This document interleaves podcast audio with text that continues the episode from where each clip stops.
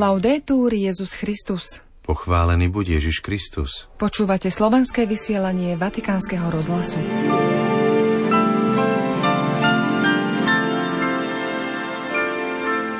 Svetý Otec dnes absolvoval plánované lekárske vyšetrenia v nemocnici Gemelli. Chceli by sme Bohu nanútiť našu sebeckú logiku, kým Božou logikou je láska – Dobré veci, ktoré nám dáva, sú určené na to, aby sme sa o ne delili, zaznelo dnes v katechéze pápeža Františka. Svetý otec pripomenul pliagu nášľapných mín a vyzval k modlitbe za Haiti a Burkinu Faso. Pápež sa stretol s arménskymi biskupmi a vyjadril blízkosť vysídlencom z Náhorného Karabachu. Prinášame editoriál Andreu Tornieliho s názvom Fiducia Supplicans, neliturgické požehnania a Ratzingerovo rozlišovanie. Stredu 28. februára vám príjemné počúvanie prajú Zuzana Klimanová a otec Martin Jarábek.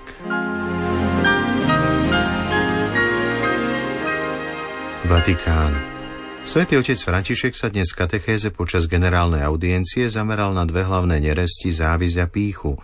Do auly Pavla VI prišiel napriek zdravotným ťažkostiam. Katechézu však v jeho mene prečítal monsignor Filippo Ciampanelli zo štátneho sekretariátu. V súvislosti so žiarlivosťou v katechéze poznamenal, že jej koreňom je vzťah nenávisti a lásky. Chceme zlo druhého, ale tajne túžime byť ako on. Odhaľuje to, čím by sme chceli byť, ale v skutočnosti tým nie sme.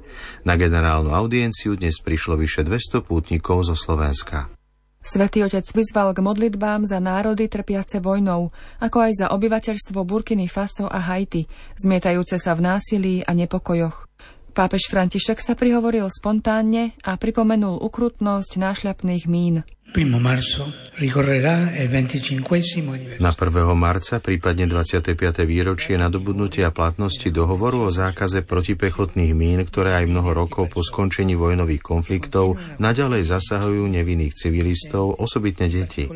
Vyjadrujem súcit s početnými obeťami týchto zákerných mechanizmov, ktoré nám pripomínajú dramatickú krutosť vojen a cenu, ktorú je civilné obyvateľstvo nútené zaplatiť. V tejto súvislosti ďakujem všetkým, ktorí pomáhajú obetiam a čistia zamorené oblasti.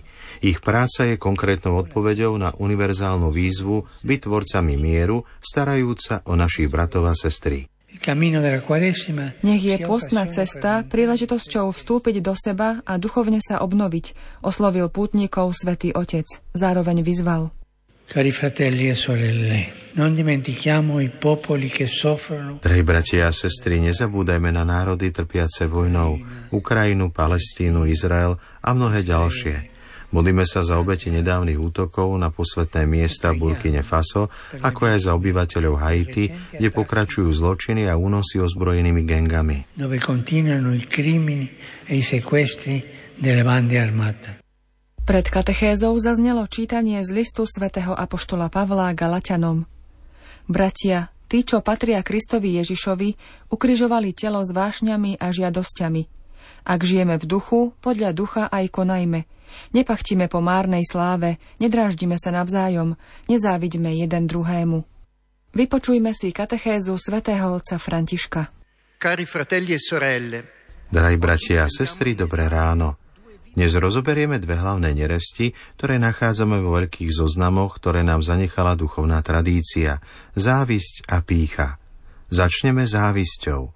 Ak čítame sväté písmo, závisa nám javí ako jedna z najstarších nerestí. Kainova nenávisť voči Ábelovi sa rozpútala, keď si uvedomil, že bratové obety sú Bohu milé. Kain bol prvorodeným synom Adama a Evy. Vzal si najväčší podiel z otcovho dedičstva a predsa stačilo to, že sa jeho mladšiemu bratovi Abelovi vydarila maličkosť a Kain sa nahneval. Tvár závistlivca je vždy smutná.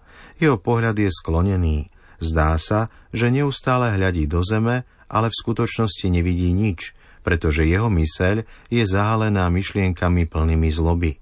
Závisť, ak sa nekontroluje, vedie k nenávisti voči druhému. Ábela zabila Kainová ruka, lebo sa nedokázal vyrovnať so šťastím svojho brata. Závisť je zlo, ktoré je predmetom záujmu nielen v kresťanstve. Priťahuje pozornosť filozofov a učencov z každej kultúry. Jej základom je vzťah medzi nenávisťou a láskou. Človek chce zlo pre toho druhého, ale v skrytosti si želá byť ako on – Ďalej zjavuje to, aký by sme chceli byť a aký v skutočnosti nie sme. Šťastie iného sa nám zdá byť nespravodlivé. Iste, myslíme si, že by sme si jeho úspechy alebo šťastie zaslúžili oveľa viac. Základom tejto neresti je falošná predstava o Bohu. Neakceptujeme, že Boh má svoju vlastnú matematiku, ktorá je odlišná od tej našej. Napríklad v Ježišovom podobenstve o robotníkoch, ktorých pán povolal do vinice v rôznych hodinách dňa. Tí, čo prišli v prvú hodinu, sa domnievajú, že majú nárok na vyššiu mzdu, ako tí, čo prišli poslední. Pán však dáva všetkým rovnakú mzdu a hovorí, nesmiem variť so svojím robiť, čo chcem, či na mňa zazeráš, pretože som dobrý, Chceli by sme Bohu nanútiť našu sebeckú logiku, kým Božou logikou je láska.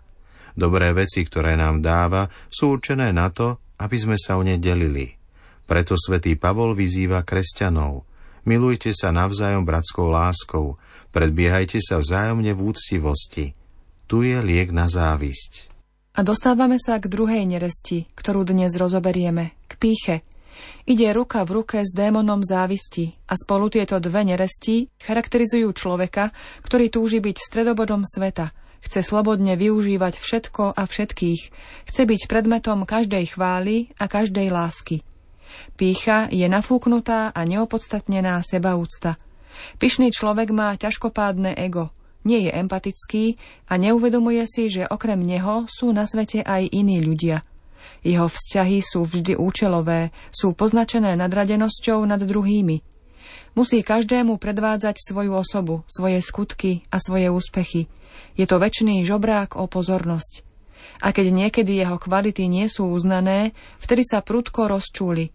Ostatní sú nespravodliví, nechápu, nie sú na úrovni. Evagrius Ponticus vo svojich spisoch opisuje trpkú príhodu istého mnícha zasiahnutého pýchou. Po prvých úspechoch v duchovnom živote má pocit, že už je v cieli a tak sa vrhá do sveta, aby príjmal jeho ovácie.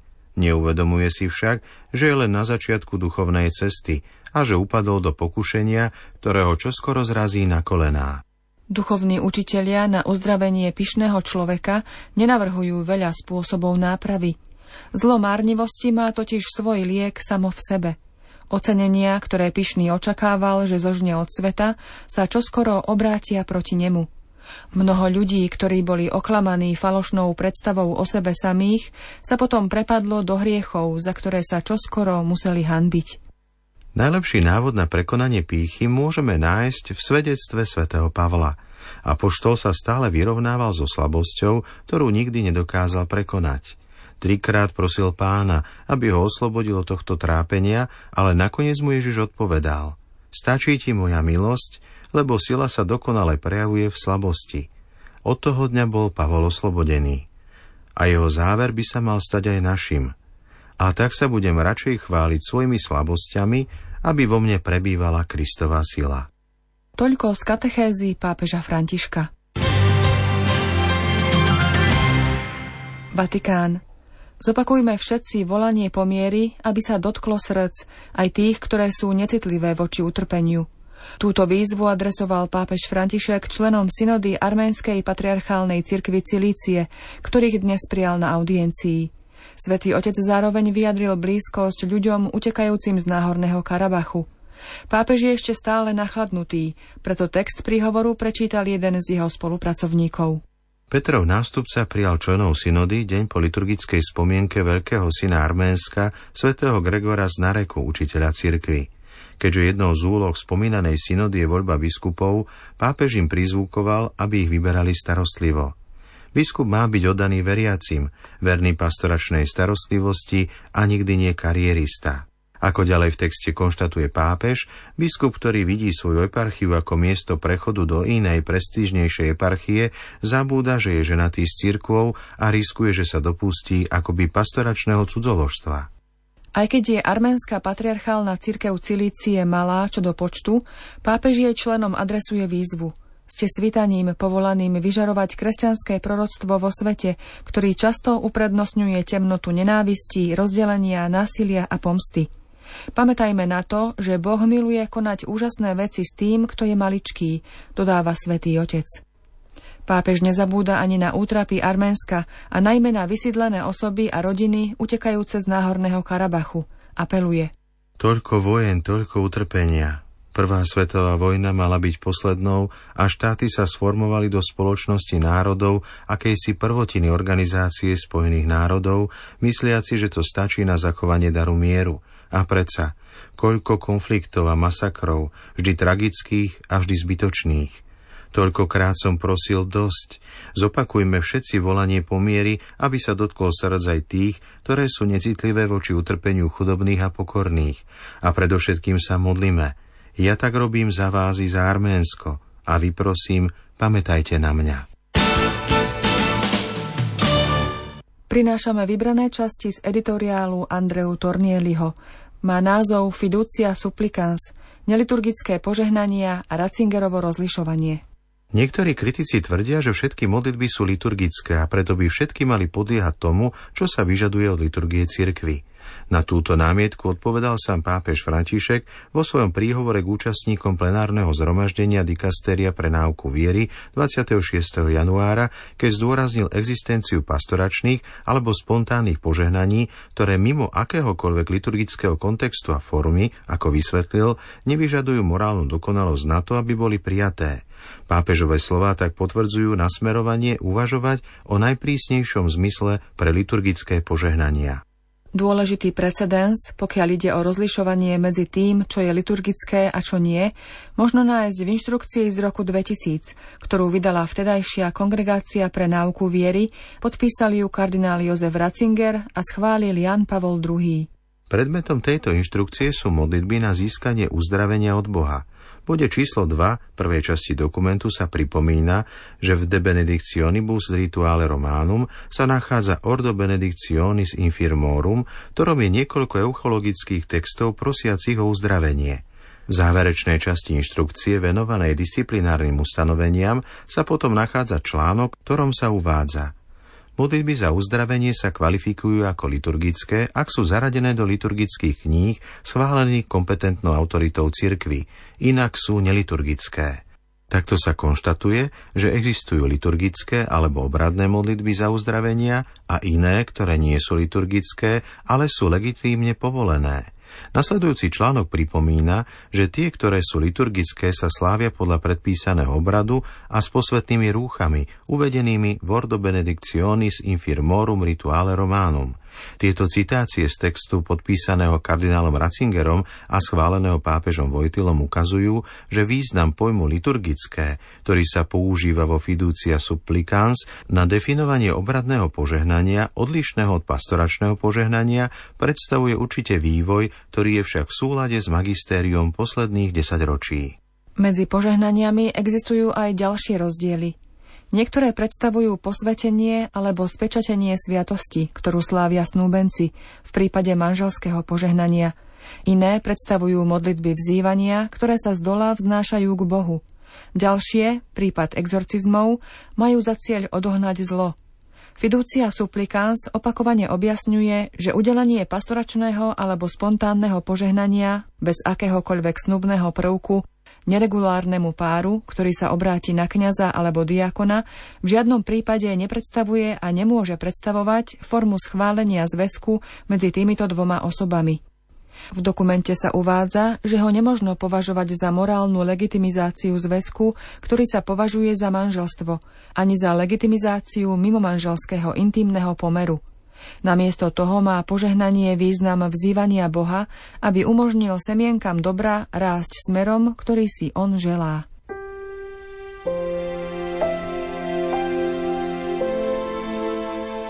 Plný text editoriálu Andreu Tornielio nájdete na našej stránke. Milí poslucháči, do počutia zajtra. Laudetur Jezus Christus.